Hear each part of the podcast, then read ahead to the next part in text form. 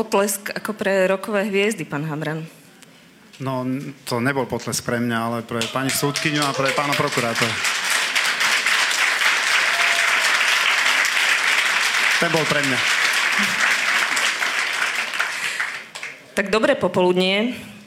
Výrok, že korupcia na najvyšších miestach neexistuje, pomaly zľudoval, avšak jeho pravdivosť je ešte viac spochybnená ako v čase, keď prvýkrát záznel.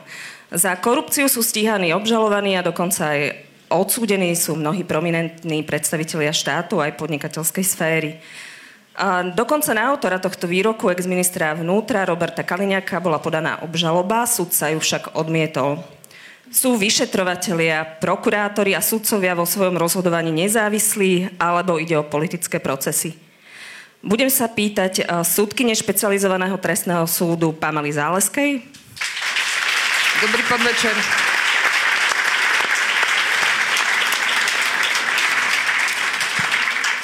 Špeciálneho prokurátora Daniela Lipšica. Ďakujem za pozvanie.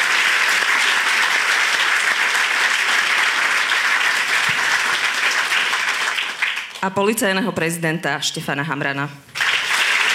Ďakujem. Moje meno je Zuzana Petková a som riaditeľka nadácie Zastavme korupciu.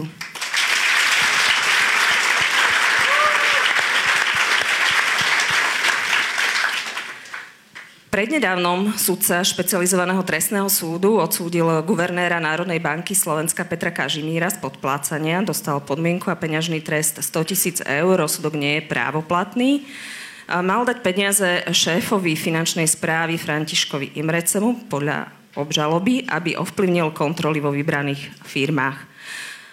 Guvernér je prvým bývalým vysoko postaveným politikom Smeru, o ktorého vine rozhodoval súd. On tvrdí, že je nevinný a podal odpor, avšak s rozhodnutím nesúhlasil ani prokurátor úradu špeciálnej prokuratúry. Prečo nebol s výsledkom spokojný váš prokurátor, pán Lipšic? Nebol spokojný preto, že sme neboli spokojní s výškou trestu, ktorá bola uložená, ale to by som chcel povedať, že samozrejme ja plne rešpektujem prezumciu neviny, Trestný rozkaz je možné vydať pri určitých trestných činoch tých menej závažných, ak je spolahlivo zistený skutkový stav, ale aj obvinený má právo podať odpor proti tomuto trestnému rozkazu a v takom prípade sa nariaduje hlavné pojednávanie. Čiže e, v každom prípade ale to, že bol vydaný trestný e, rozkaz tejto veci, znamená, že sudca posúdil zákonnosť prípravného konania, ale aj predbežne, e, že dôkazy postačujú na to, aby bola uznaná v tejto zjednodušenej forme vina. Samozrejme, bude sa pojednávať, čiže e, prebehne pojednávanie a tam si, samozrejme, že aj súd, najmä súd, ale bude verejné, čiže aj verejnosť bude môcť vyhodnotiť silu dôkaznej situácie a dôveryhodnosť svetkov a ďalších dôkazov, na ktorých je obžaloba založená. Ja e, častokrát pozorujem, že je to samozrejme ich právo, mnohí obvinení, obžalovaní, oligarchovia, politici spochybňujú dôkaznú situáciu vo veciach, ktoré sú v dozore Úradu špeciálnej prokuratúry, ale strašne sa bráňa ísť na súd. Strašne sa bráňa ísť na súd. To mi celkom nesedí, pretože keby som ja bol presvedčený o tom, že dôkazná situácia v mojej nejakej veci je slabá, tak sa teším na súd a na perspektívny oslobodzujúci rozsudok. Takže asi teda problém bude niekde inde. Predsa len ide o guvernéra Národnej banky Slovenska. Nebolo na mieste, aby sudca otvoril hlavné pojednávanie a vykonal dôkazy hneď. Je v takom prípade v poriadku, že, že vydal trestný rozkaz? Čo to vlastne je a kedy sa sudca rozhodne pre trestný rozkaz, pani Záleska? Ja to na úvod trošku odľahčím. Kolega použil 353 to je paragraf, ktorý upravuje podmienky, za akých sa dá vydať trestný rozkaz. A ten paragraf hovorí, kedy ten trestný rozkaz môže byť vydaný, zároveň upravuje aj podmienky, za ktorých vydaný byť nemôže. Ja doplním pána špeciálneho prokurátora. Tam nejde o podmienky, že kedy je skutkový stav spolahlivo zistený, ale zákon presne hovorí, že trestný rozkaz môže byť vydaný, keď je skutkový stav spolahlivo preukázaný e, vykonanými dôkazmi tak predpokladám, ja o tej veci nič neviem. kolega, keď vydal trestný rozkaz, ktorý má povahu odsudzujúceho rozhodnutia, asi považoval na základe vykonaných dôkazov skutkový stav za spolahlivo preukázaný. Stále však platí prezumcia neviny a um, guvernéra napriek tomu viacerí politici už vyzvali, aby zvážil svoje odstúpenie. A mal by podľa vás odísť pán Hamran a nie je tu dvojaký meter, vám vyčítajú, že ste dokonca povýšili policajtov, ktorí sú obvinení? Ja som vedel, že dostanem tú najťažšiu otázku, pretože tejto odpovedi sa určite vyhnem. Ja nebudem kádrovať jednotlivé funkcie v rámci štátu, zodpovedám za tú svoju je to o, miere a výške tej osobnej integrity každého jednotlivca, ktorý zastáva nejakú významnú funkciu v tomto štáte. Viem, čo by som spravil ja, ale nikomu nebudem odporúčať ja osobne, že čo má robiť a čo nemá robiť. Čo ma nesmierne teší, že tento prípad sa dostal až pred súdcu a bol tam vydaný ten trestný rozkaz, ktorý má, ako tu bolo spomínané, charakter odsudzujúceho rozhodnutia. A to znamená, že tie dôkazy, ktoré zadokumentovala polícia v rámci prípravného konania a prešli prokuratúrou a mm, pod drobnohľadom toho dozorujúceho prokurátora, ten sudca, ktorý ich vidí samozrejme v rámci toho trestného konania, považoval za dostačujúce na to, aby rozhodol spôsobom, ako rozhodol. Takže je to určité vysvedčenie aj pre tých vyšetrovateľov, ktorí sú dnes kriminalizovaní práve preto, že si dovolujú stíhať v rámci našej spoločnosti také osoby, ako je napríklad aj pán Kažimír. Dobre, ale predsa len ste úplne neodpovedali na tú otázku ohľadom toho povýšenia. Nie je to možno aj voda na mlyn uh, vašim kritikom, že ste akoby urobili tej inšpekcii napriek?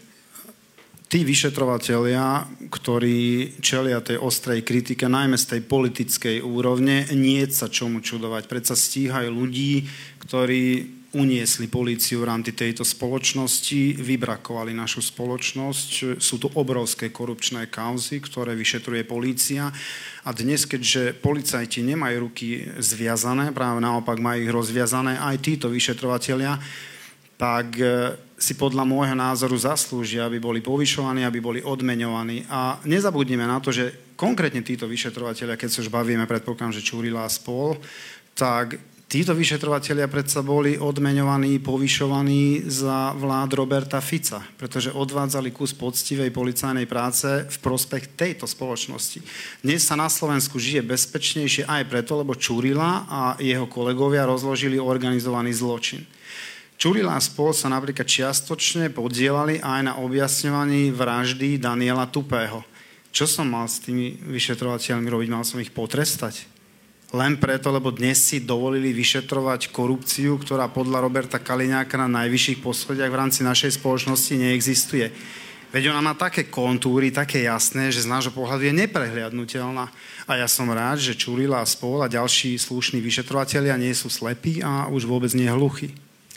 Súdca v prípade pána Kažimíra rozhodol na základe dôkazov, ktoré sa pred eh, časom nepozdávali generálnej prokuratúre a vyhovela žiadosti na základe paragrafu nie 353, ale 363 trestného poriadku a zbavila vlastne pána Kažimíra obvinenia. Je to, pani Záleska, možno dôkaz o tom, že zo strany generálnej prokuratúry je tá 363 naozaj nadužívaná, ako to tvrdia mnohí kritici? Mne sa ťažko vyjadruje k používaniu paragrafu 363. Nesledujem štatistiku. To znamená pravidelnosť používania alebo nadužívania mne nie je známa. Poznám ten paragraf. Nachádza sa aj v spisoch, ktoré som prejednávala ja. To znamená, že nie je to používané teraz nejako v poslednom čase iba, ale je to jednoducho ustanovenie, ktoré má generálny pra- prokurátor možnosť využiť.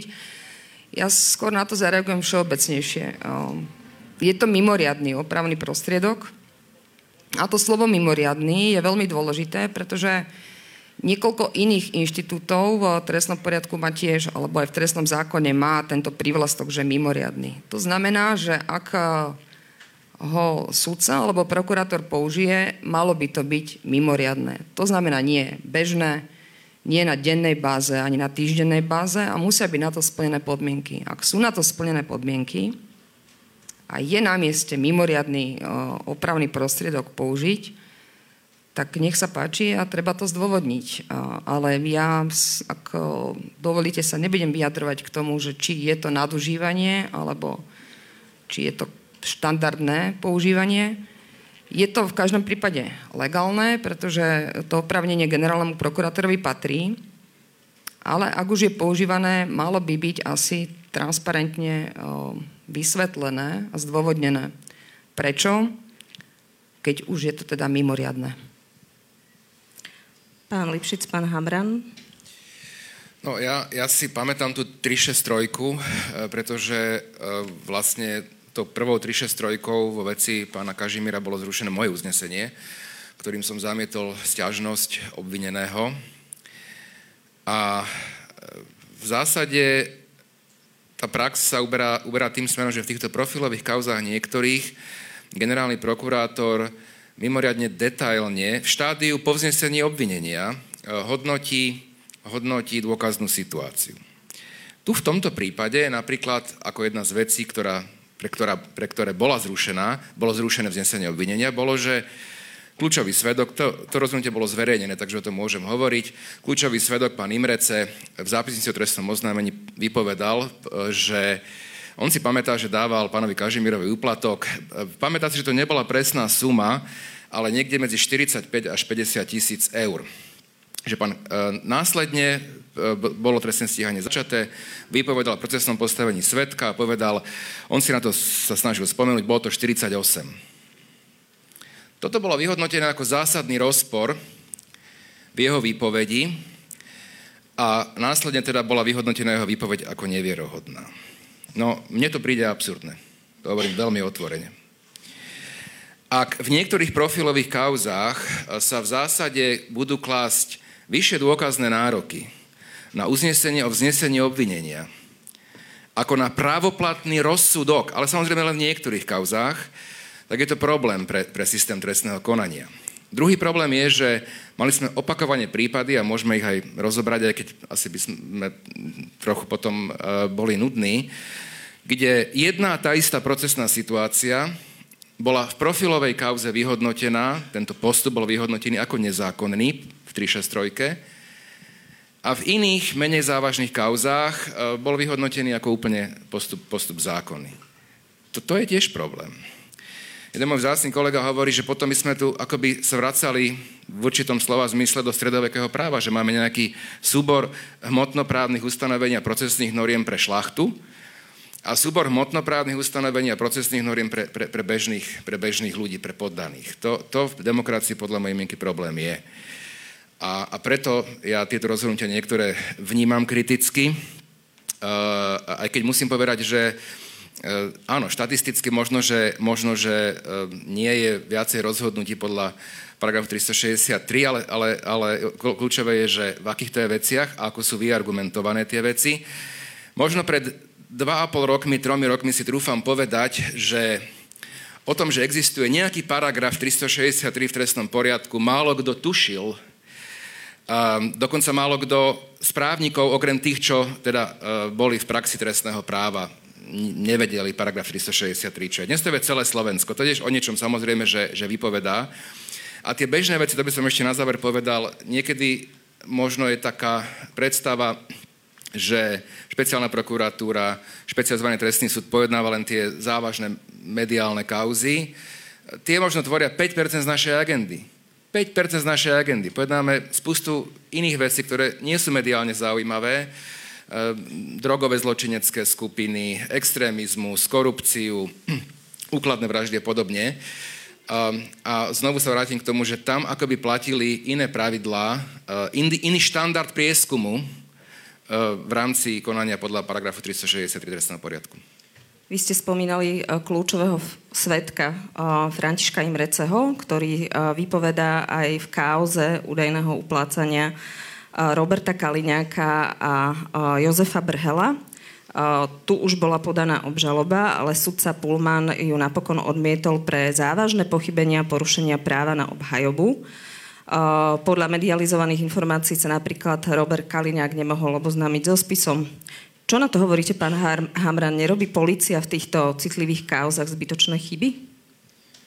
Nemyslím si, pretože aj v tejto konkrétnej veci, tam bolo niekoľko termínov, čo som bol informovaný zo strany vyšetrovateľa, mohli sa oboznámiť s tým spisom a ak nevyužijú to svoje právo a skôr robia rôzne prieťahy a sabotujú to prebiehajúce trestné konanie, tak bohužiaľ musia rátať s tým, že ten vyšetrovateľ to ukončí a posunie ten spis ďalej. To sa stalo, pán Pullman to videl tak, ako to videl, ale mm, prokurátor, sa, prokurátor podal odpor, ak sa nemýlim, uvidíme, ako rozhodne najvyšší súd. Ja by som nebol prekvapený, keby najvyšší súd rozhodol v prospech tých vyšetrovateľov, pretože mali sme tu už taký precedens. To bol tuším prípad Koškovači, keď sa tiež prokurátor odvolal a najvyšší súd rozhodol v prospech. Takže treba si počkať na ten záver. Ale ak môžem predsa len, ja, samozrejme, že nehovorím o tejto kauze, podľa nás ťažnosť, počkajme na rozhodnutie Najvyššieho súdu, podľa mňa je kvalitne odôvodnená. Ale um, samozrejme tým, že je pretlak tých informácií v médiách a, a tých tlačových konferencií rôznych a tak ďalej, tak môže vznikať pocit, že, že tie trestné stíhania sú založené na, slabých, na nejakej slabej dôkaznej situácii. Len by som v tomto spomenul, že úspešnosť obžalôb špeciálnej prokuratúry e, na špecializovanom trestnom súde je 94%. 94%. Na vysvedčenie prokurátorom dávajú súdy a nakoniec teda najvyšší súd, ako súd odvolací, určite nie, nie nejaké iné, in, iné fóra. Áno, obhajoba sa môže obracať na iné fóra, e, robiť mediálnu obhajobu, ktorá má veľmi ďaleko od dôkaznej situácie. My to robiť nemôžeme. E, dokonca ani v súdnom konaní, kde sme stranou konania, nemôžeme robiť to, čo obhajoba, že by sme e, proste úmyselne zavádzali a klamali v tomto ten ring akoby nie je úplne spravodlivý, ale také naše postavenie. A aj preto sa snažíme však ľudskou vecnou formou vysvetľovať veci a zdržanlivo reagovať, aby ten pretlak informácií bol konfrontovaný s tou realitou. Predsa len nie je to iba opozícia, ale aj uh, rôzni odborníci, ktorí kritizujú postupy Úradu špeciálnej prokuratúry Janaka. Konkrétne napríklad môžem citovať pána dekana právnickej fakulty, pána Burdu, ktorý vás pán Lipšic navrhol do funkcie a teraz hovorí, že z vášho úradu, povedal to pre denník Pravda, vychádzajú čoraz častejšie nezákonnosti, ktoré sa podľa neho nedajú nazvať inak ako hambou. Podľa neho Slovensko v rámci problematiky možného zneužívania trestných konaní síce ešte nedosiahlo dno, ale už sa k nemu blíži. Čo na to hovoríte? Na, na, to, na to hovorím, že by som, je to dobre počúvať kritiku, ktorá je vecná, ale od, od, od ľudí, ktorí majú aspoň nejaké minimum praktických skúseností, ktorí videli pojednávaciu miestnosť aj zvnútra, nielen v, na televízii v súdnej sieni, ktorí videli vyšetrovací spis reálne. A, a takéto hodnotenia ja považujem za hodnotenia skôr politické, s pánom dekanom Burdom, keď nás pozvete, si, si rád sadnem, lebo bol som v relácii, kde ma jeden jeho názor hovorili, že je v rozpore s judikatúrou Európskeho súdu pre ľudské práva, keď, sú založené, keď je založená vina len na, na výpovediach spolupracujúcich osôb. To nie je pravda. Tak pán dekan potom nepozná, bohužiaľ, to by teda mohol, aspoň judikatúru SLP a Ústavného najvyššieho súdu, ale kedykoľvek, kedykoľvek som ochotný si s ním sadnúť a porozprávať sa o platnom práve, aj z hľadiska judikatúry e, európskych súdov, našich súdov, nie je problém. Kedykoľvek. Som zvedavý, či na to nájde odvahu. Spýtame sa ho. Pani Záleska, vy ste často predmetom tlačových konferencií Smeru, keď ste odsudili bývalého špeciálneho prokurátora pána Kováčika. Robert Fico na vás dokonca podal trestné oznámenie na pojednávaní, sedel v pojednávacej miestnosti a pri rozsudku tlieskal. Vnímali ste to ako zastrašovanie uh, súdcom, súdkyniam a ako sa v tejto atmosfére rozhoduje?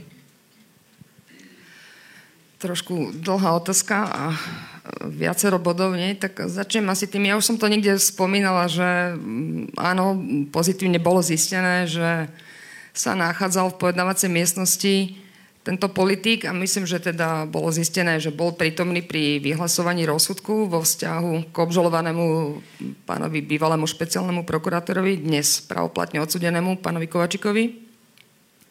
Ja som to ale nevedela. To znamená, že mňa to nevyrušovalo, lebo keď niečo neviete, tak to na vás nemôže nejako vplývať. Zistila som to veľmi nešťastne, keď som rozsudok vyhlásila, teda ten výrok bol veľmi dlhý, ja som ho čítala. A potom, ako som poďakovala za pozornosť a vyzvala som všetkých, aby sa posadili a malo prístup z môjho pohľadu najzaujímavejšie, to je to zdôvodnenie toho rozhodnutia tak sa začalo hrozne veľa novinárov tlačiť do dverí a odchádzali z pojednávacej miestnosti, tak som zistila, že zrejme na chodbe sa deje niečo zaujímavejšie ako to zdôvodnenie, ktoré malo nasledovať. Až následne som zistila, že teda čo bolo dôvodom. Takže nie, toto ma nevyrušovalo, že bol prítomný, keďže teda som to zistila až dodatočne. No a pokiaľ ide o to, či som alebo nie som predmetom na tlačových besedách, ja, prípadne e, nejakí ďalší moji kolegovia zo špecializovaného trestného súdu, prípadne prokurátori z úradu špeciálnej prokuratúry alebo niektorí vyšetrovateľia. Tak ja o tom neviem, pretože ja tie besedy nepozerám, e, nepočúvam, ale samozrejme dozvedám sa to tiež až ex post, teda neskôr, pretože som konfrontovaná s otázkami novinárov, ktorí výstupy z týchto mm, tlačových besied alebo informácie tam sprostredkované považujú za zaujímavé a konfrontujú ma otázkami, že čo na to hovorím. Čiže takto zistím neskôr, že niečo bolo, že sa niečo hovorilo, prípadne, že som sa zase ocitla v stredobode záujmu, že som bola nejako hodnotená. Neriešim to, nezaoberám sa tým, neviem ani, čo by som k tomu mala povedať. Pokiaľ ide o to zastrašovanie, e, ja ho nepociťujem, ale nie preto, že by som sa cítila nejako hrdinsky alebo bohorovne bezpečne. E, je to kvôli tomu, že nemá to vplyv na moju rozhodovaciu činnosť, nikdy to nemalo. Nemá a dovolím si tvrdiť, že ani mať nebude a nielen na moju rozhodovaciu činnosť, ale pokiaľ viem, tak ani kolegovia, s ktorými ja som v nejakom úzkom kontakte, toto neriešia. Ale ten fenomén zastrašovania prítomný je a vieme, ako e, je možné e, asi predvídať, že to môže dopadnúť, ak to bude pokračovať. Teda nemá to vplyv na mňa priamo, ale má to vplyv rozhodne na verejnú mienku a na úsudok, e, ktorý si z toho môžu niektorí ľudia odvodzovať. A myslím si, že e, ak e, sa dívam na svoju pozíciu ako na pozíciu špecializo- e, súdkyne špecializovaného trestného súdu, tak ja mám asi za to aj príplatok.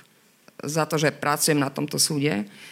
To znamená, ako keby som mala povinnosť zniesť aj určitú formu, ktorú môže niekto označiť za nátlak alebo za vytváranie nejakého nátlaku, alebo dokonca aj za zastrašovanie. To znamená, ja musím byť voči tomu odolná. A tak ako sa nechcem tváriť hrdinsky, tak určite nebudem na verejnosti lamentovať alebo vyplakávať, pretože ak by toto malo mať vplyv či už na moju rozhodovaciu činnosť alebo na rozhodovaciu činnosť ktoréhokoľvek kolegu alebo kolegyne, tak potom aký signál by sme vysielali do spoločnosti, tej verejnosti, o dôveru ktorej sa máme uchádzať a ktorú máme získavať tými presvedčivými rozhodnutiami. Takže ja sa takto dívam na zastrašovanie, nevnímam ho, nie je súčasťou e, výkonu mojej funkcie a viac to asi má vplyv na tých ľudí, ktorí to pozerajú, ako na tých ľudí, voči ktorým sú tie útoky namierené. Vy...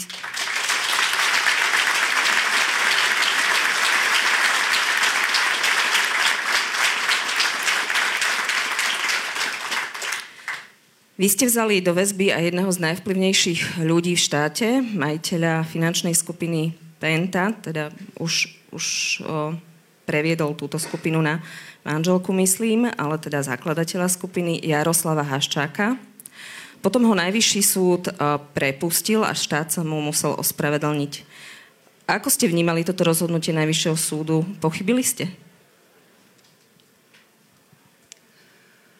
V roku 2010 som si išla do obchodu kúpiť kostým, pretože môj brat sa išiel ženiť a po vstupe do predajne mi predavačka oznámila, že pani Záleska, zavrli ste nám najlepšiu zákazničku.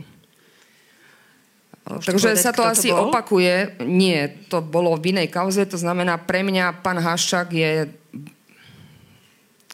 taký istý obvinený ako ktorýkoľvek iný obvinený alebo ktorákoľvek iná obvinená A myslím si, že je absolútne nezaujímavé a hlavne právne nepodstatné, ako som ja vnímala to rozhodnutie. To, ako to ja vnímam, vôbec nie je dôležité. Dôležité je, že ja som rozhodla na základe obsahu spisového materiálu po vypočutí tohto obvineného, že sú dané dôvody na to, aby bol vzatý do väzby. Rozhodnutie som e, vyhotovila a zdôvodnila najlepšie, ako som v tom čase zrejme vedela. A najvyšší súd dospel k opačnému záveru. To znamená, že dôvody väzby e, nevzliadol a dokonca išiel ďalej a povedal, že nie sú alebo neboli splnené podmienky na to ani vôbec, aby bol pán Haščák e, trestne stíhaný. To sa niekedy stáva, že súd prvého stupňa má iný právny názor a súd vyššieho stupňa e, rozhodne, rozhodne teda inak, že, sa, že nenajdu zhodu, respektíve, že sa nesotožnia. Vzhľadom na to, aký to malo potom priebeh, do ktorého už ja som nebola žiadnym spôsobom zainvolvovaná, tak treba ešte povedať, že nebola som sama, kto mal ten názor. Ten názor malo teda okrem pani vyšetrovateľky aj pán prokurátor a následne tam bolo aj podané dovolanie. To znamená, že existujú tu nejakí právnici, ktorí o, sa zhodli so mnou a existujú nejakí ďalší iní, ktorí mali iný názor. Ja, keby som teraz čokoľvek povedala, je to nepodstatné a m, už by to nejako nezmenilo tú situáciu. Možno ešte o, by som dodala, že samozrejme, že keď som si to rozhodnutie prečítala, tak ma to donutilo sa zamyslieť a vyhodnotiť spätne, ten môj vlastný postup. A rozhodnutie súdcu o návrhu prokurátora na vzatie obvineného do väzby je jedno z najťažších rozhodnutí. Tých rozhodnutí o väzbe je niekoľko, lebo súdca potom rozhoduje o žiadostiach o prepustenie z väzby, rozhoduje o predložení lehoty väzby. Ale to prvotné rozhodnutie, či vziať alebo nevziať obvineného do väzby, je to jedno z najťažších rozhodnutí. A za celú moju kariéru sa so mnou súd stiažnostný, teda, ktorý rozhodoval o podané stiažnosti, nezhodol iba dvakrát. Takže ak sa pýtate, ako som to vnímala, tak ak mám sa vyjadriť, tak takto som to vnímala ja voči sebe sama. Pán Hamran, verejnosť je už takmer dva roky svetkom vojny v polícii. Keď to prepuklo, vyhlásili ste, že na konci budú mať temné sily konkrétne mená. Dožijeme sa toho?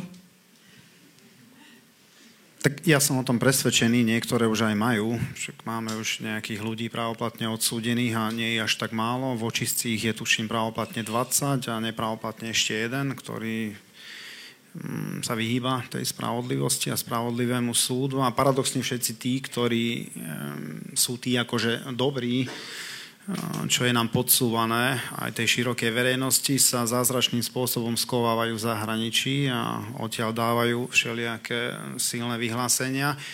A tí, ktorí sú tu označovaní aj politickou mocou za tých toxických, napríklad vyšetrovateľia Národnej kriminálnej agentúry, čuduj sa svetu, boli väzobne stíhaní aj na základe, dnes už vieme, zmanipulovaných prepisov od posluchov tak čelili zodpovedne tomu trestnému stíhaniu, chodili do práce, nevyhýbali sa ani jednému, ani jednému procesnému úkonu a, a keď ich aj prepustili e, z tej väzby, tak zostali tu na Slovensku a pracujú ďalej. Takže títo ľudia pracujú intenzívne na tom, aby Slovenská republika a tu žijúci občania sa dozvedeli, že kto sú tie temné sily, pretože uh, netvrdím, že naberajú na sile, ale akože bohužiaľ sú aspoň tak silní ako rok, dva dozadu a vidíme, že ako ďaleko siahajú ich chápadlá. Vidíme, že tá vojna ani nie je v polícii, ale v rámci bezpečnostných zložiek. A samozrejme tú vojnu nerobia akože unblock všetci tam prítomní príslušníci. To sú jednotlivci, ktorí konajú možno nie celkom zákonným spôsobom, čo konštatovali už aj súdy, napríklad aj v prípade našich vyšetrovateľov, predsa stiažnostný súd konštatoval, že ich trestné stíhanie bolo nedôvodné. A videli sme, že aj špecializovaný trestný súd v tejto veci, keď rozhodoval, tam o rozhodoval v inej veci, ale vyjadril sa aj k tejto veci a konštatoval, že nevidel tam žiadne manipulácie zo strany vyšetrovateľov NAKA v rámci prebiehajúcich trestných konaní. Práve naopak vyslovili podozrenie, že iné orgány presadzujúce právo by mohli konať spôsobom, ktorý odporuje zákonu a identicky rozhodol v podstate špe- e, najvyšší súd, senát najvyššieho súdu. Takže máme tu tri súdy, ktorí v práci vyšetrovateľov NAKA nevideli nič protizákonné alebo toxické. Práve naopak, ak sa nemýlim, tak sťažnostný krajský súd dokonca menoval úrad inšpekčnej služby postupne dnes vyplávali také dôkazy, ktoré jednoznačne svedčia v prospech vyšetrovateľov, aj keď neprihliadnem len na to súdne rozhodnutie, ktoré je podľa mňa kľúčové v rámci právneho štátu a ktoré je veľmi intenzívne ignorované určitou parciálnou časťou politickej moci v rámci tejto spoločnosti a ako keby chceli vyniesť odsudzujúce rozsudky priamo na politických tlačových konferenciách. Veď na to máme povolaných sudcov, v rámci našej súdnej e, sústavy, tam sa majú vyslovovať tie odsudzujúce alebo práve oslobodzujúce rozsudky. Oni majú tú kompetenciu rozhodovať o vine a treste. Určite nie ja, určite nie prokuratúra, ani generálna, podotýkam, a ani Robert Fico, ani ďalší iní politici. A práve preto sme aj niekoľkokrát vyslovili pochybnosti, lebo k tomu som sa nemal možnosť vyjadriť, že nám extrémne prekáža tá 363, pretože podľa nášho názoru mm, nemá obdobu ten spôsob, akým sa tu využíva a len vysloviť sa k tej 363 v tom kontexte, že Použili sme ju v identickom počte prípadov, ako tomu bolo v Lani alebo dva roky dozadu, pre nás nie je argument. Podstatné je, že či sa používa v profilových kauzách a musíme povedať, že áno, niektorí si idú ruky, nohy polámať, aby sa mohla použiť a videli sme niektoré tlačové konferencie, kde sa veľmi kriticky vyjadrili z úrovne generálnej prokuratúry, že ich obišli v úvodzovkách. A nám prekáža, že je to rozhodnutie jedného muža.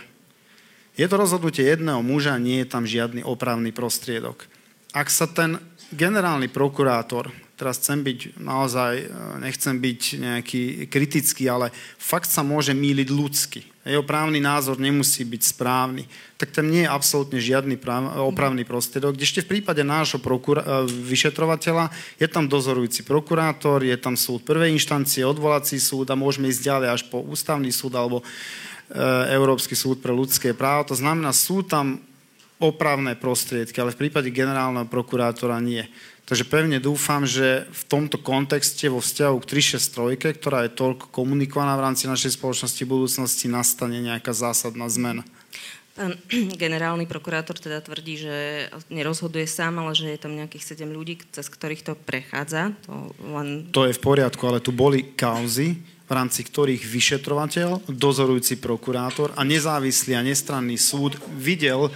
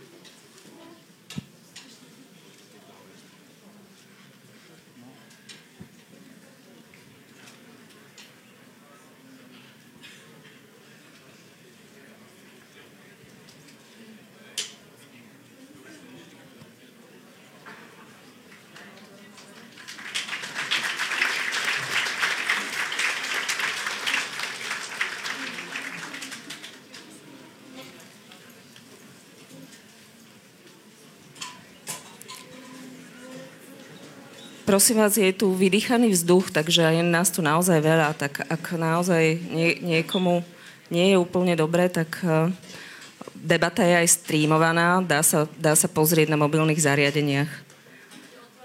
Necháme otvorené dvere, áno.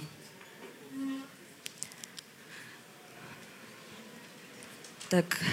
Ja len stručne dokončím. To znamená, že boli tu prípady, keď vyšetrovateľ, prokurátor úradu špeciálnej prokuratúry a nezávislý a nestranný súd a niekoľko nezávislých súdcov, nie jeden, videli konkrétnu vec rovnakým spôsobom a posúdili právne identicky. Na strane opačnej generálny prokurátor mal diametrálne odlišný právny pohľad na tú jednu a tú istú konkrétnu vec. Tak pre mňa je to zarážajúce. Pán Hamran, my sme boli spolu v jednej diskusii u Mareka Vagoviča, kde ste vypovedali, že ak voľby vyhrá Smer, tak vy končíte, že tam, kde Smer začína, vy končíte, ak si dobre pamätám. A, a nejak citujem tam, vás správne. Robert Fico začína, tam ja končím, som tak. povedal. A ja sa chcem spýtať, že či, že či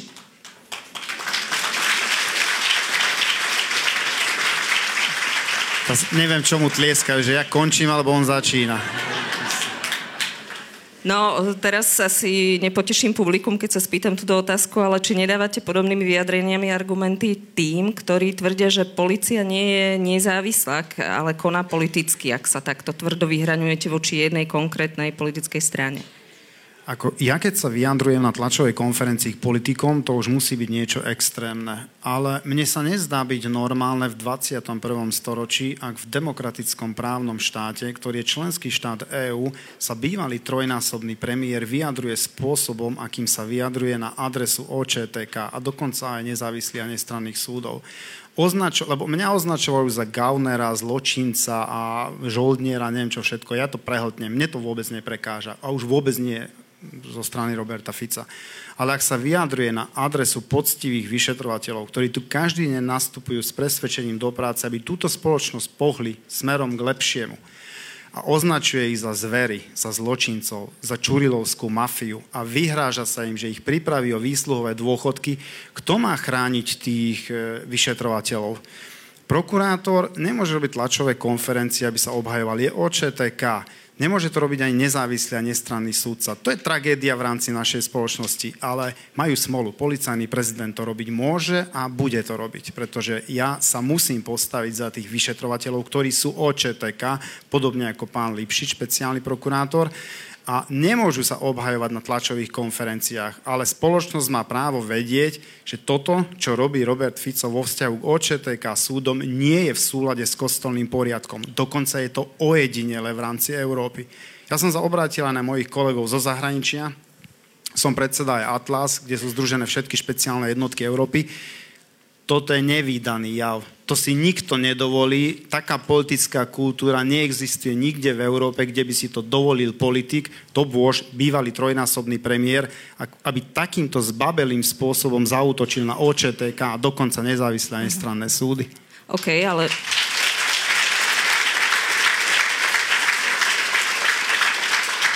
Ako narážate na to, že ma zatiahnu do tých politických súbojov a tým pádom spolitizujem ja tú policiu? Uh, ja v zásade Čo by sme mali čúšať? Akože, v zásade len vy ste do tej policie neprišli s touto vládou. Boli ste v policie predtým aj vo významnej funkcii, šefovali ste Linksu, ak si dobre pamätám. Ministrom vnútra bol Robert Kaliňák, Denisa Saková. Vtedy to neprekážalo, alebo bol ten smer iný a Nebol ten smer podľa mňa iný a nebol ani Robert Kaliňák iný. Roberta Kaliňáka si pamätajú ešte tých začiatkoch ako iného, ale čo je podstatné, mňa zdedili Paradoxne ja som nastúpil do funkcie veliteľa špeciálnej jednotky, keď bol ministrom pán Lipšic a Jaroslav Spišiak bol policajný prezident, ktorý mi dal tú dôveru, aby som sa ujal mm, tej pozície šéfa Links komanda. Takže tam začala moja kariéra e, top funkcionára, akože prezídia policajného zboru. A mňa zdedili. No lenže dnes by sme mohli rozprávať, však to bolo aj na titulných stránkach niektorých printových médií, aké súboje sme my zvádzali s Tiborom Gašparom. Ako to boli nekonečné spory, ktoré vyústili až do toho, že som bol na koberci u vtedajšieho ministra Roberta Kaliňáka. Pán Lipšic, pani Záleska, aj vy odchádzate, ak Robert Fico vyhrá voľby? Ja sa tým vôbec nezaoberám a naozaj, ak, ak, ak niekto má pocit, že, že máme priestor a čas sledovať nejaké tlačové konferencie, tak uh, tak uh, ani ten priestor a čas nemáme, um, ani, určite ani sudcovia, ale ani my prokurátori na USP, ale, ale um, k tomu potom ešte jednu vec dopoviem, ale najskôr ešte poviem tým vyšetrovateľom. Tí vyšetrovateľia, ktorí sú dnes trestne stíhaní a teda ďalší, e, ktorý, na ktorých je mimoriadne, mimoriadnou agresivitou útočené. To nie je nejaká vecná kritika, to je naozaj, že, že, že mimoriadne vulgárna, brutálna agresia, tak títo vyšetrovatelia pôsobia v týchto špeciálnych útvaroch policie, teraz to je NAKA, predtým to bol Úrad boja proti organizovanej kriminalite, 20 rokov. Títo vyšetrovateľia vyšetrovali všetky najzávažnejšie prípady zločineckých skupín od, od uh, uh, Šátorovcov, Piťovcov, Sikorovcov, Takáčovcov, eh, Adamčovcov, Okoličania spol, kde obhajoba inak medzi nami mala rovnaké námetky ako teraz. Vyšetrovanie je zmanipulované, dôkazná situácia je zlá, kajúcnici dostávajú v úvodzovkách benefity rôzne. Je to politický proces, jak cez kopírák. To, čo dnes, eh, eh, tá, tá, ten trend tej obhajoby tých bielých golierov je úplne rovnaký. Oni používajú úplne tie isté argumenty. Copy-paste. Tam nie je nič nové. Len vtedy, keďže išlo najmä o násilné trestné činy alebo drogové trestné činy, tak tomu nikto až takú pozornosť v médiách nevenoval. Nemali však títo hrubokrky, tie hrubokrké skupiny nevlastnili médiá, nemali svojich politikov a tak ďalej. Tie biele goliere áno, čiže tá, tá opozícia je teda samozrejme oveľa, oveľa, oveľa silnejšia, ale argumentácia je navlas rovnaká, ako bola predtým. Tak títo istí kariérni vyšetrovateľi a teda aj prokurátori vďaka ktorým, už to pán policajný prezident povedal, je Slovensko bezpečnejšou krajinou. Je Slovensko bezpečnejšou krajinou. Tak ja sa pýtam, ako by oni mali teraz motiváciu si povedať, že po 20 rokoch kariéry v policajnom zbore sa teraz vytipujú 5, 6, 10, 15 ľudí, ktorí chcú nejako oni zrazu účelovo stíhať. Doteraz nikoho účelovo nestíhali. A majú za sebou, vďaka ich práci, právoplatné rozsudky. Prečo by zrazu si mali oni povedať po 20 rokoch, že máme tu nejakých ľudí, ktorých máme, neviem, z nejakej zvláštnej motivácie nepostihnutelnej chudí odstíhať. To je nonsens. A je, je podľa mňa je, je proste trestuhodné, strašne smutné, že v tejto spoločnosti sa, sa tolerujú tieto nálepky a čurilovci, ľudia, ktorí celý život zasvetili boju za spravodlivosť proti zločinu, za nevysoké platy, kvôli ktorým obetovali, kvôli tomu svojmu presvedčeniu, obetovali mnohé veci v živote, obetovali svoje súkromie, ich rodiny museli veľa obetovať. Ich rodiny museli veľa obetovať. A zrazu títo ľudia sú takýmto spôsobom škandalizovaní. Ja si myslím, to hovorím otvorene, že, že je správne, že pán policajný prezident sa vyjadruje a zastavuje na tlačových konferenciách, však aj naši nadriadení majú tlačové konferencie, ale tie sú trošku iného druhu. Um, ale je to dôležité, pretože títo ľudia, ktorí nasadzujú všetko v prospech boja, ktorému veria, musia cítiť od svojich nadriadených a podľa mňa aj od spoločnosti podporu.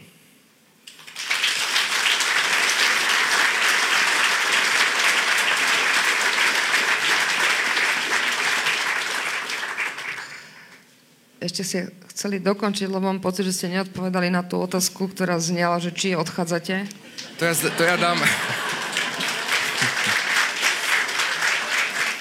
Ja som to už hovoril a nechcem to akože hovoriť e, e, dokola, lebo potom sa to už tak e, e, ale ja som to povedal na pohode, keď sa, keď sa mňa tiež už začali vtedy pýtať, dobré, keď dôjde zmena vlády, čo urobíte, teraz sa to zastaví, celé nezastaví. Naozaj sa nad tým nezamýšľam a vtedy som povedal a hovorím to aj teraz, že ma raz, raz veľmi zaujal rozhovor kniežaťa Schwarzenberga dávno v nejakom, nejakých novinách, kde hovoril, kde povedal, že sú na svete len dva jazyky, čeština a slovenčina, ktoré majú alebo poznajú slovo predposratosť.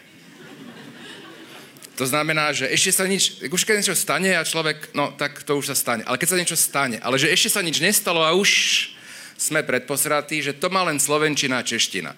Tak ubezpečujem vás, že prokurátori, prokurátori špeciálnej prokuratúry tomuto slovu nejako neholdujú.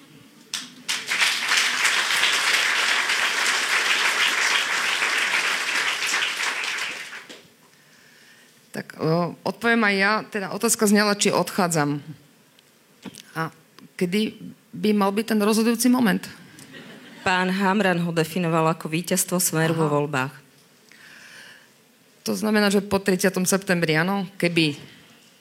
Premýšľam, že uh, nikdy ma nezaujímalo, kto je vo vláde alebo pri moci, ani pri mojom vstupe do justície, dokonca ani pri mojom, ak to tak môžem nazvať, kariérnom postupe, keď som prešla z okresného súdu Nitra na špecializovaný trestný súd. A dovolím si tvrdiť, že kariérny vzostup alebo kariérny zostup u sudcu je determinovaný inými okolnostiami a inými podmienkami, ako sú výsledky parlamentných volieb. Takže ak mám priamo odpovedať a stručne na tú otázku, tak uh, neodchádzam.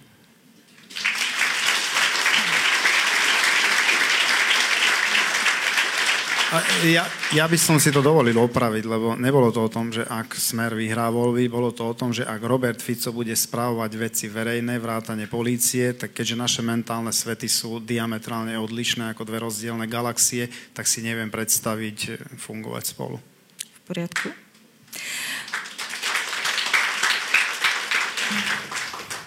Keď sme ako nadácia Zastavme korupciu pred uh, piať, viac ako 5 rokmi robili správu o prokuratúre, mimochodom už vtedy sme upozornili, že 363 nie je úplne dobre nastavený paragraf, a respondenti boli aj prokurátori úradu špeciálnej prokuratúry, tak sme vtedy zistili, že každý na tej prokuratúre má nejakú prezývku. Pán Kováčik bol zámetač alebo muž 61.0.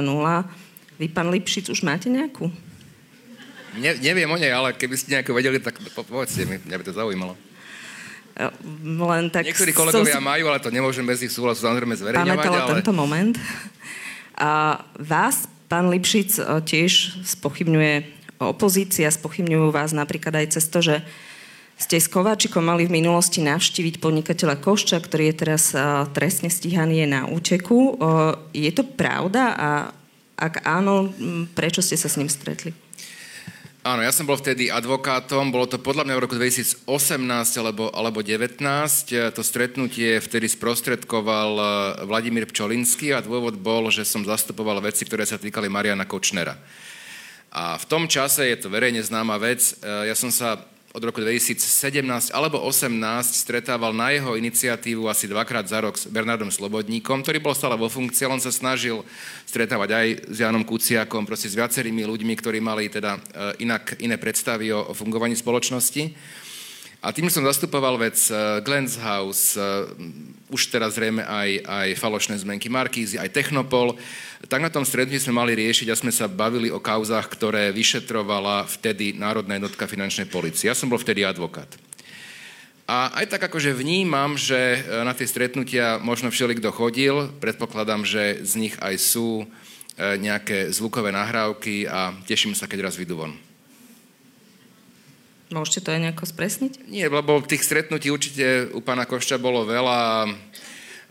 Bolo by fajn, keby, a myslím si, lebo taká legenda chodí, že tie stretnutia boli nahrávané, tak tým chcem povedať, že, že um, aj moje pôsobenie v kauzach, ktoré sa týkali Mariana Kočnera ako advokáta, bolo veľmi, veľmi jednoznačné.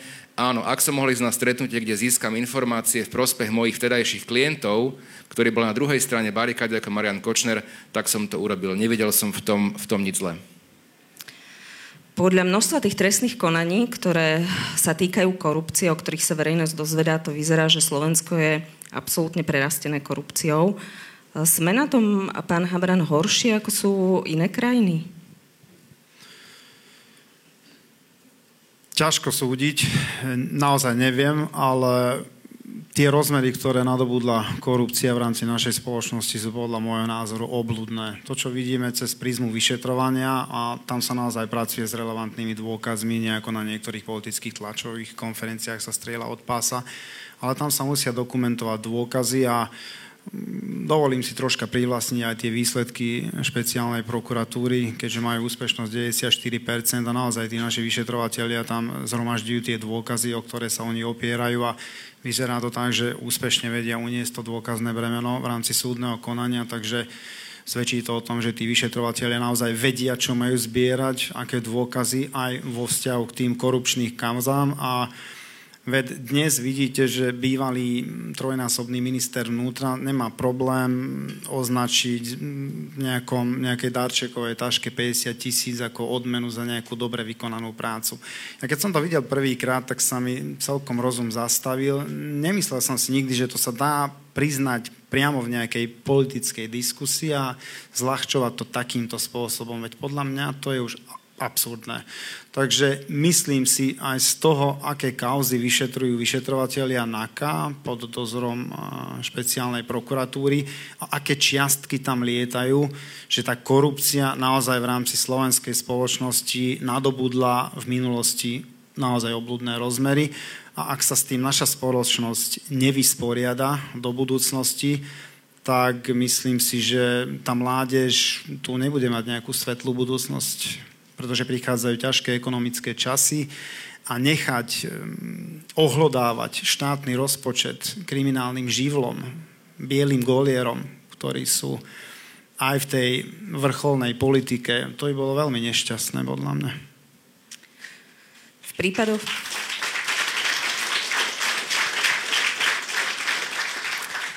prípadoch, kde už e, padli rozsudky, napríklad e, podnikateľ Zorislav Kolár dostal peňažný trest 70 tisíc, František Imrece e, sa dohodol s prokurátorom, dostal podmienku a 200 tisíc eur.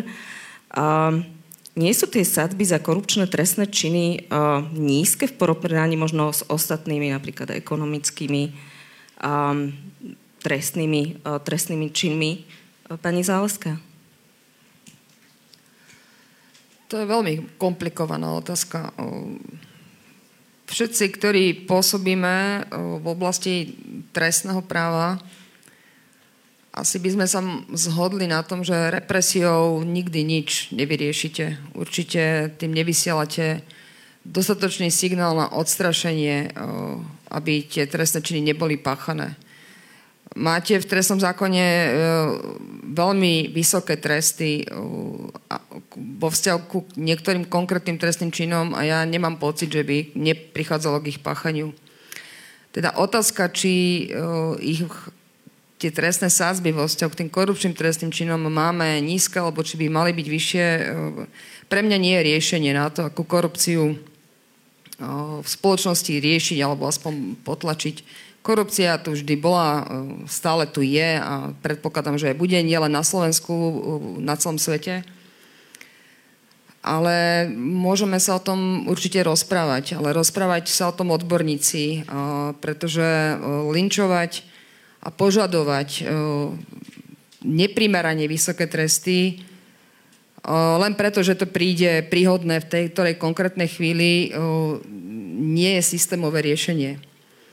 A nemyslím si, my sudcovia nebojujeme proti korupcii, my ju súdime. A e, súdime ju spôsobom, ako je aktuálne upravená v tom trestnom zákone. E, ja som v jednom svojom rozhodnutí aj napísala, že za korupčnú trestnú činnosť, že je dôležité aj koho súdite, pretože e, my, ktorí to máme v agende, a ja viem porovnať že nie je korupčný trestný čin ako korupčný trestný čin a závisí aj od páchateľa, tak uh, mi príde niekedy ľúto, uh, že ľudia, ktorí majú uh, v mentálnej výbave, že nevedia ináč fungovať, že máme ľudí, ktorí si nevedia predstaviť ísť k lekárovi s prázdnymi rukami, že sú ľudia, ktorí keď riešia svoje životné e, denné problémy, e, si nevedia predstaviť, že nezdvihnú telefón a nezavolajú niekomu, koho poznajú s tým, že mu neprislúbia za to niečo, čo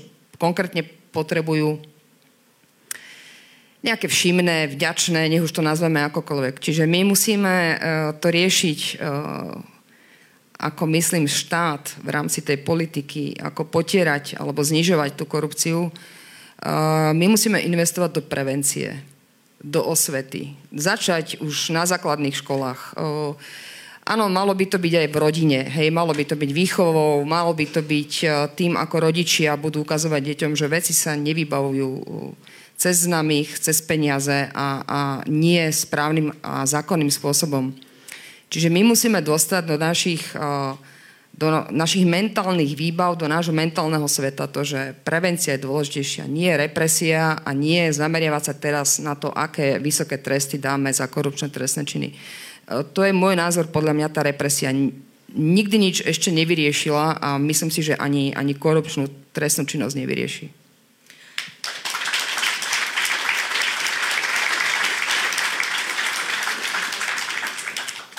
Vy ste rozhodovali aj v prípade Františka Imreceho. Do akej miery ste zvážovali tú skutočnosť, že spolupracuje s políciou a odhaľuje trestnú činnosť aj iných osôb? Tu nás sa môžem trošku slobodnejšie vyjadriť, lebo áno, bola som ja zákonnou súdkyňou pána odsudeného Imreceho a vec je už pravoplatne skončená. Ale treba povedať, že z celej škály veci, trestných vecí a obvinení, ktorým čelí pán František Imrece, bola toto tá najmenej závažná.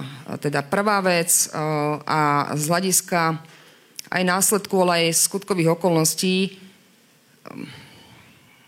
ale aj z hľadiska trestnej sádzby, v ktorej sa nachádzal, bola najmenej závažná.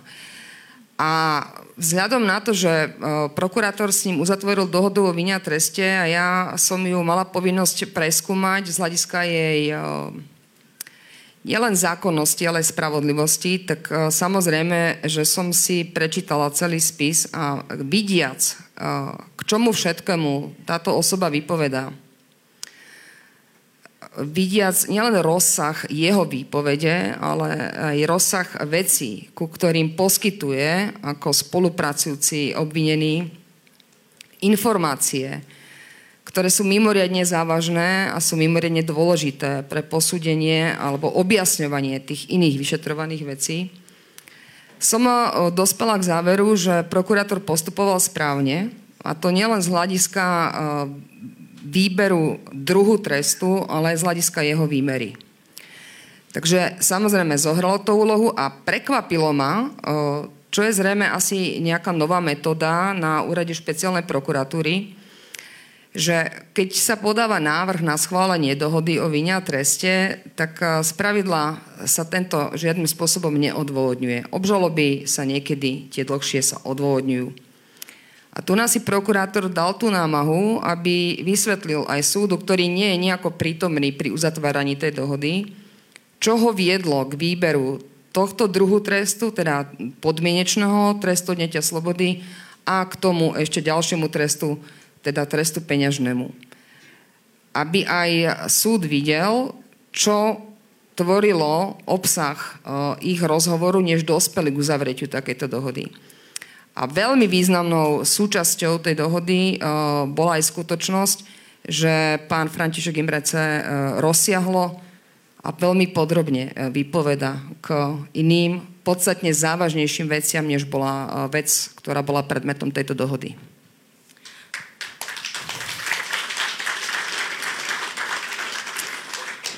Pani Záleská to už naznačila, čo si myslí, že by podľa nej pomohlo znížiť mieru korupcie na Slovensku. Keby ste mali v krátkosti, pán Hamran, povedať vy, že čo je, čo je dôležité podľa vás?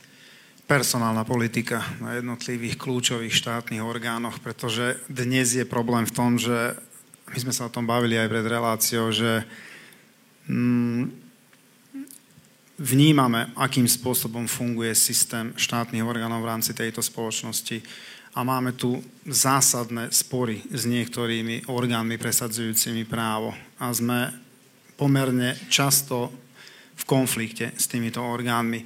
Ja si neviem celkom jasne predstaviť, že ako budeme bojovať s korupciou, ak toho korupčného aktu alebo súčasťou tej korupčnej schémy budú priamo štatutári alebo funkcionári, v prípade zamestnanci niektorých orgánov presadzujúcich právo. Veď sme tu mali špeciálneho prokurátora, ktorého máme dnes už právoplatne odsúdeného, ktorý je tam nainštalovaný aj na to, aby pri výkone svojho povolania sledoval verejný záujem. A ten verejný záujem je aj na tom, aby tá korupcia bola v rámci našej spoločnosti potláčaná. Ak súčasťou takej korupčnej schémy sú ľudia, identického postavenia, tak ja si len ťažko viem predstaviť, že tú korupciu budeme úspešne stíhať v rámci našej spoločnosti. Mnohí nerozumeli tomu, prečo treba mať tú políciu pod kontrolou v rámci našej spoločnosti. Tam to začína. To prípravné konanie tam začína, tam sa tie veci dostávajú do tej trestnoprávnej roviny a vždy je jednoduchšie, ak sa to uprace v tej operatívnej rovine že ten prípad neuzrie svetlo sveta, lebo dá sa upratať v rámci polície, v rámci operatívy, tak ako sa to dialo, o čom vypovedajú kľúčoví funkcionári bývalej éry. A vieme, že na 5. alebo 6. poschodí Transpetrolu podľa výpovede jednotlivých svetkov nitrianský oligarcha úkoloval policajných funkcionárov, dokonca až policajného prezidenta, skladali tam účty za výkon svojho povolania. No ak takto budú fungovať jednotliví funkcionári v rámci našej spoločnosti na polícii, prokuratúre, súdoch, tak podľa môjho názoru tá korupcia sa v tejto spoločnosti nikdy nerozloží. A ja si sypem popol na hlavu ako policajný prezident, pretože tá policia bola naozaj unesená, bola toxická a to, čo tam napáchali bývalí kolegovia, je podľa môjho názoru neospravedlniteľné pred našou spoločnosťou. Ale myslím si, že ten popol si môžu sypať na hlavu aj prokurátori niektorí, aj nezávislé a nestranné súdy, lebo policajti aspoň našťastie nepredávali súdne rozhodnutia za nejaké kabelky, lebo sú to aj vážne podozrenia smerujúce k tomu. Ak sa nemýlim, už máme aj nejakých sudcov právoplatne odsúdených, takže celá tá spoločnosť tým bola rozožratá, ten systém našich ľudí nebol zažratý len do policajných radov, ale bol prítomný aj na prokuratúre a bohužiaľ bol prítomný aj na nezávislých a nestranných súdoch a kým sa s tým štát nevysporiada, tak zatiaľ tieto debaty budú v podstate úplne zbytočné. Práve tie prvé vlastne vyšetrovania sa týkali sudcov. Bola to známa akcia Búrka, jedného z obžalovaných som videla aj na Pucungu ako hostia. Pani sudkynia, podarilo sa podľa vás očistiť tú justíciu?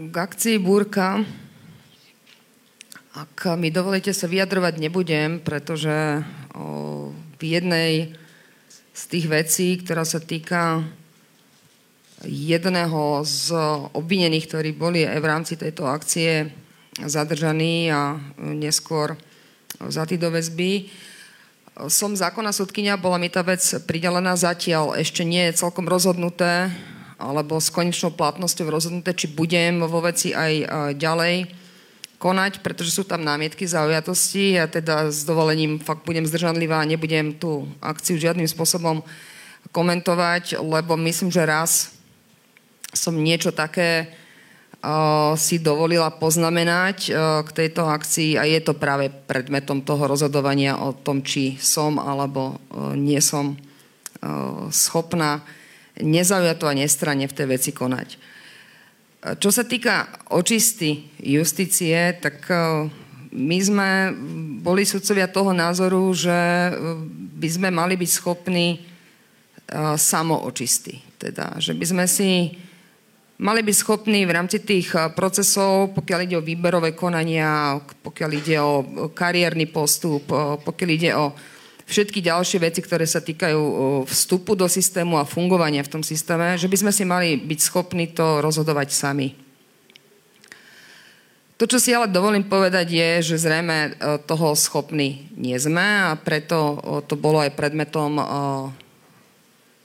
takýchto a podobných akcií. Ja si dnes ani nechcem dovoliť a ani nedovolím o, komentovať, že či sa nejaká očista podarila alebo nepodarila. Skôr si myslím, že my sudcovia nie sme žiadna špecifická skupina. O, sme len nejaká vzorka o, ľudí a nevidím dôvod na to, prečo by aj justícia nebola napadnutá takým toxickým javom, ako je korupcia pretože ten toxický jav napadá ktorékoľvek rezorty alebo oblasti. Ja neviem, prečo by zrovna justícia bola v tomto výnimkou. Akorát je možno na nás zo spoločnosti vyvíjaný ani nie nátlak, ale asi sú tie požiadavky väčšie voči nám, aby sme my boli práve voči tomuto javu rezistentní. Veci, ktoré sa udiali, dokazujú, že zrejme nie sme, ale tiež to bude predmetom objasňovania a dokazovania. A potom sa uvidí, že či sme alebo nie sme schopní presvedčiť verejnosť, že väčšina z nás je veľmi pracovitá, a že väčšina z nás je čestná a že si ľudia môžu prísť na súd bez ohľadu na to, či majú silnejšie alebo slabšie ekonomické zázemie, bez ohľadu na ich sociálne postavenie, prísť pre spravodlivý a zákonný rozsudok.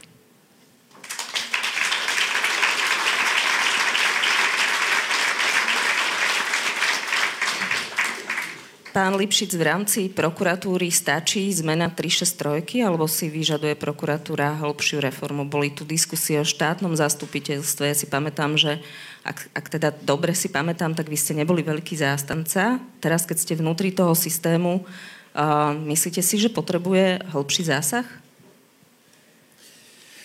No, uh, ja si najmä myslím, už to povedal aj pán policajný prezident, že je to v zásade, ja som, to som tak vždy hovoril, najmä, najmä o ľuďoch ktorí sú v kľúčových pozíciách aj v justícii, teda aj na prokuratúre, samozrejme, že na polícii.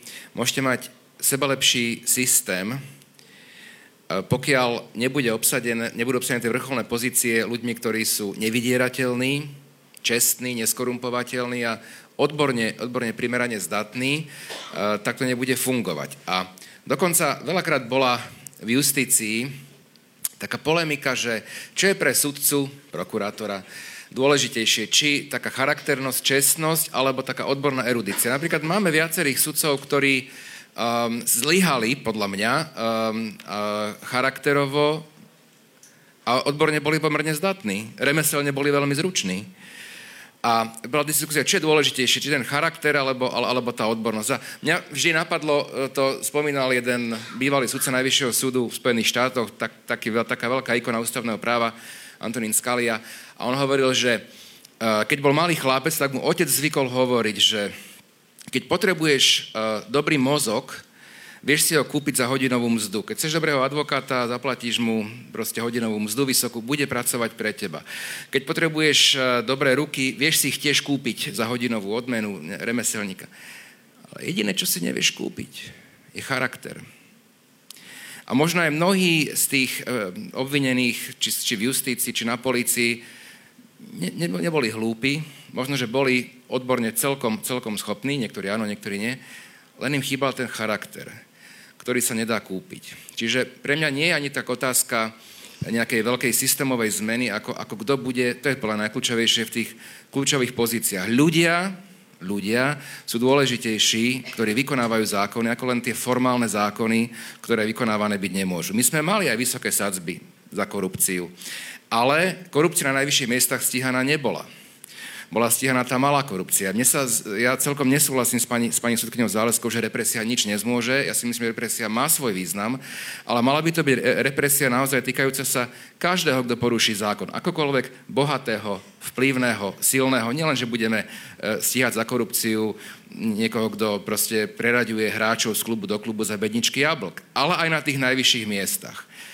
A vrátim sa znovu k tomu, že, lebo však z tých vecí, ktoré sú v dozore špeciálnej prokuratúry, e, ozaj tu na bol, možno v časti stále je, je, je systém, kde, kde mnohé kľúčové zložky štátu e, ovládali vplyvné skupiny, či finančné skupiny, či oligarchovia.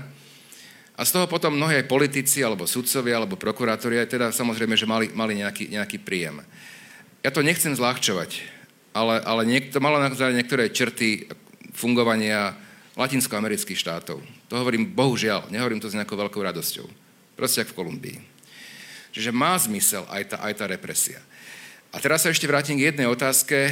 Um, akým spôsobom je možné tú korupciu na tých najvyšších miestach reálne odhalovať a vyšetrovať? Keď ste sa pýtali pani e, Petkova na e, Františka Imreceho či mal zatiaľ primeraný trest alebo nie. My pri rozplietaní a stíhaní korupčných schém sa bez spolupracujúcich osôb, ktoré boli do korupčných schém zapojené, proste nezaobideme. Korupcia, aj organizovaný zločin z časti, ale korupcia sa deje v utajení. Jeden peniaze dáva, druhý ich berie. To nie je v takejto miestnosti, kde sú stovky ľudí pred svetkami. My nemáme v korupčných kauzách, v kauzách organizovaného zločinu nejakých bezúhonných svetkov, proste reholnú sestru z kláštora. Ale tá o tom nič nevie. Čiže to sú ľudia, ktorí sa na tej trestnej činnosti podielali je potrebné ich vierohodnosť overiť, jasné, ale pri korupcii to nie je tak, že niekto mu dá kvitanciu, že áno, zobral som od teba toľko a toľko, za toľko a za toľko, za to a za to, pečiatka, podpis. Nič také pri korupcii nie je. Čiže ak niekto tu nás pochybňuje, vôbec zrazu, hej, e, spolupracujúce osoby, spolupracujúcich obvinených, tak v princípe hovorí, že by sme, že by sme nemali odhalovať korupciu, a bielogolierový organizovaný zločin vôbec. Lebo bez spolupracujúcich osob to proste možné nie je. Nie je to možné. A potom si povedzme, že fajn, zviažeme ruky orgánom činným v trestnom konaní, budeme stíhať krádeže lekvárov a bicyklov, tam nám niekedy stačia daktyloskopia a DNAčka, to vieme odstíhať aj bez spolupracujúcich osôb a budeme sa venovať tomuto.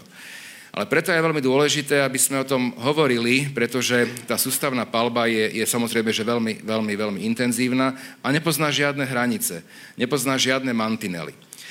A posledná poznámka moja k tomuto bude tá, že asi najseň bol taký, už ani neviem na ktorom televíznom kanáli, taký, taký dokumentárny film o to boli vyšetrujúci sudcovia, prokurátori Falcone a, a Borzelin v Taliansku, ktorí, ktorí uh, naštartovali proces trestných stíhaní um, uh, predstaviteľov sicilskej Cosa Nostri.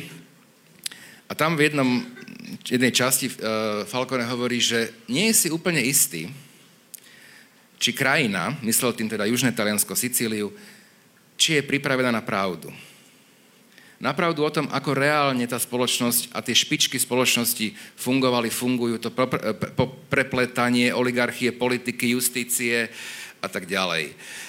A otázka pre mňa je stále, skôr taká rečnícka, neočakám na ňu samozrejme, že, že odpoveď, či táto krajina je pripravená na pravdu. No. A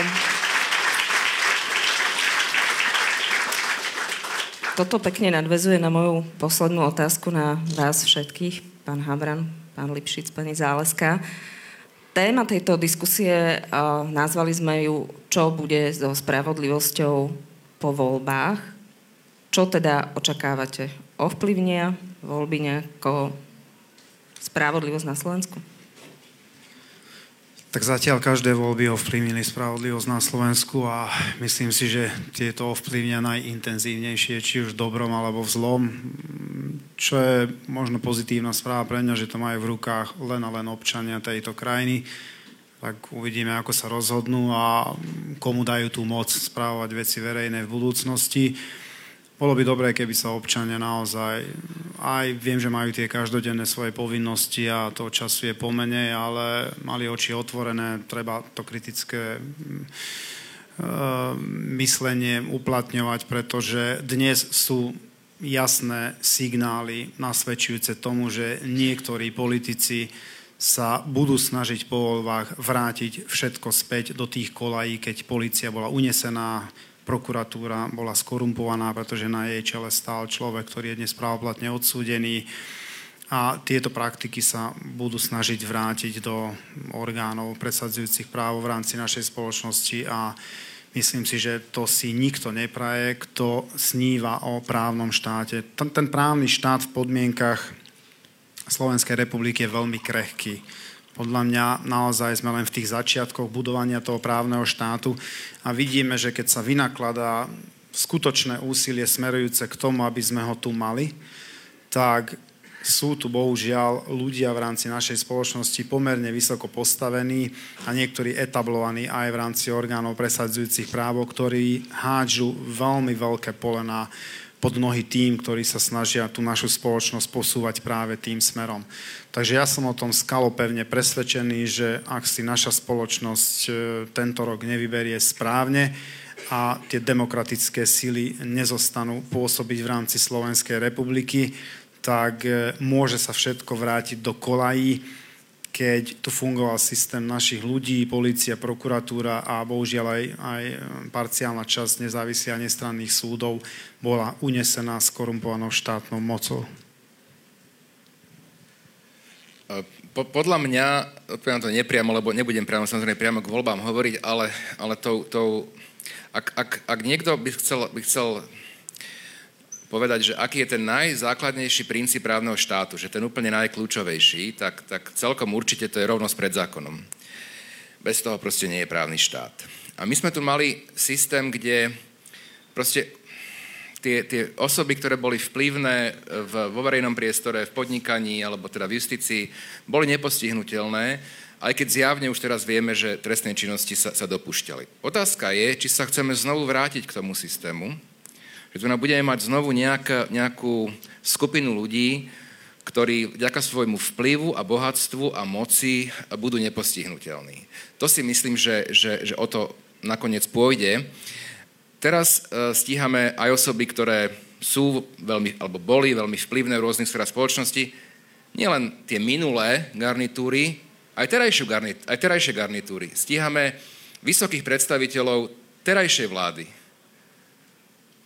je obvinený a stále ešte bývalý riaditeľ Slovenskej informačnej služby, ktorý bol môj blízky bývalý kolega, môj kamarát. Nebolo to jednoduché.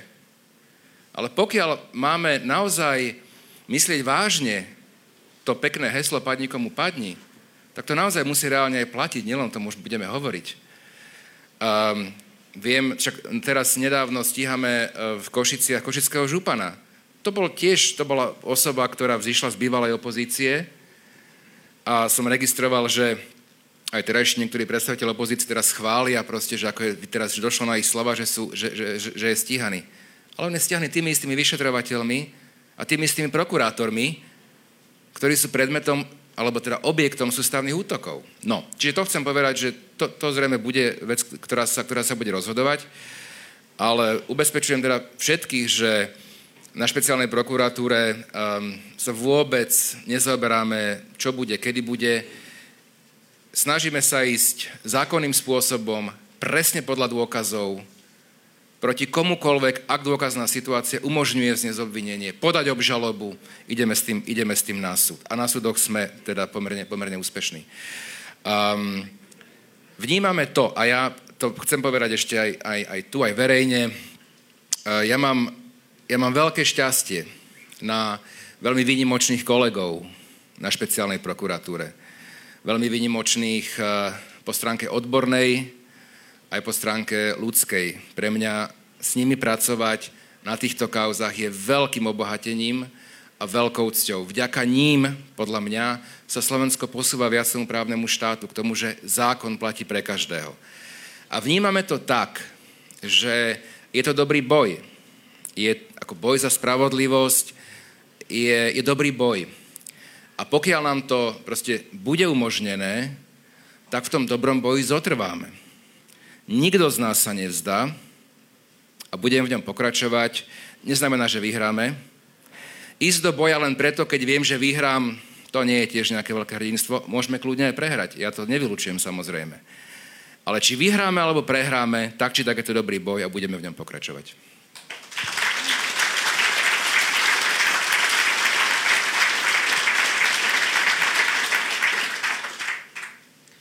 To znelo ako dobrá správa pre zachovanie existencie špecializovaného trestného súdu a potvrdenie, že bol zriadený a funguje opodstatnenie a teda keď budeme vychádzať z pravidla, že kde nie žalobcu, nie ani sudcu, tak e, pokiaľ tu pán špeciálny prokurátor sľubuje, že budú pokračovať a sa nebudú zdávať, znamená to, že my budeme mať tiež prácu, pretože ich obžaloby budú podávané ku nám. Ale ja si myslím, keď otázka znela, že čo očakávame, ja neočakávam nič. A nechcem rozdávať rady, lebo myslím si, že svojprávny a príčetný človek si vie skôr či neskôr viac alebo menej poradiť sám. Ale nemajme očakávania od iných. Skúsme začať od seba. Ja poviem e, za seba,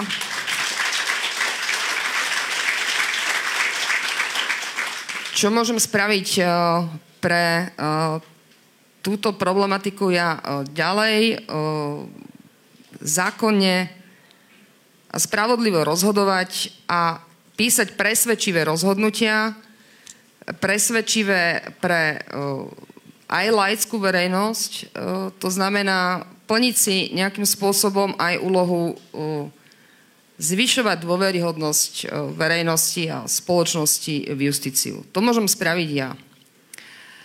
A pokiaľ ide o spravodlivosť a čo s ňou bude, či už po voľbách alebo, alebo následne, e, tak ja si požičiam jednu múdru myšlienku, nemám to z vlastnej hlavy, ale pán Seneca povedal, že e, pýtal sa, že čo sú národy bez spravodlivosti. A povedal, že národy bez spravodlivosti nie sú nič iné, len rozsiahle bandy. Tak pokiaľ nechceme, aby sa zo Slovenskej republiky stala len rozsiahla banda, tak e, musí každý sa opýtať, čo chce od iných, ale nepýtať sa, čo spraví štát pre neho, ale čo môže on spraviť pre ten štát. A tak sa treba asi aj rozhodovať vo voľbách.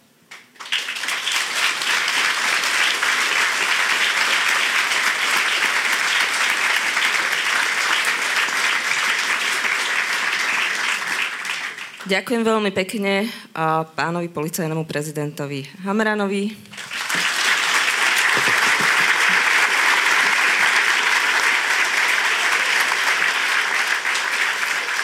špeciálnemu prokurátorovi Danielovi Lipšicovi.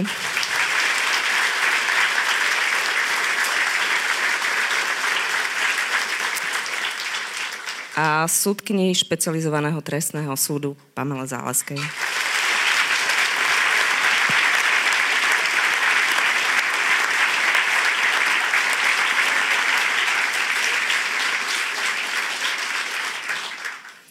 Vám ďakujem tiež a majte pekný večer.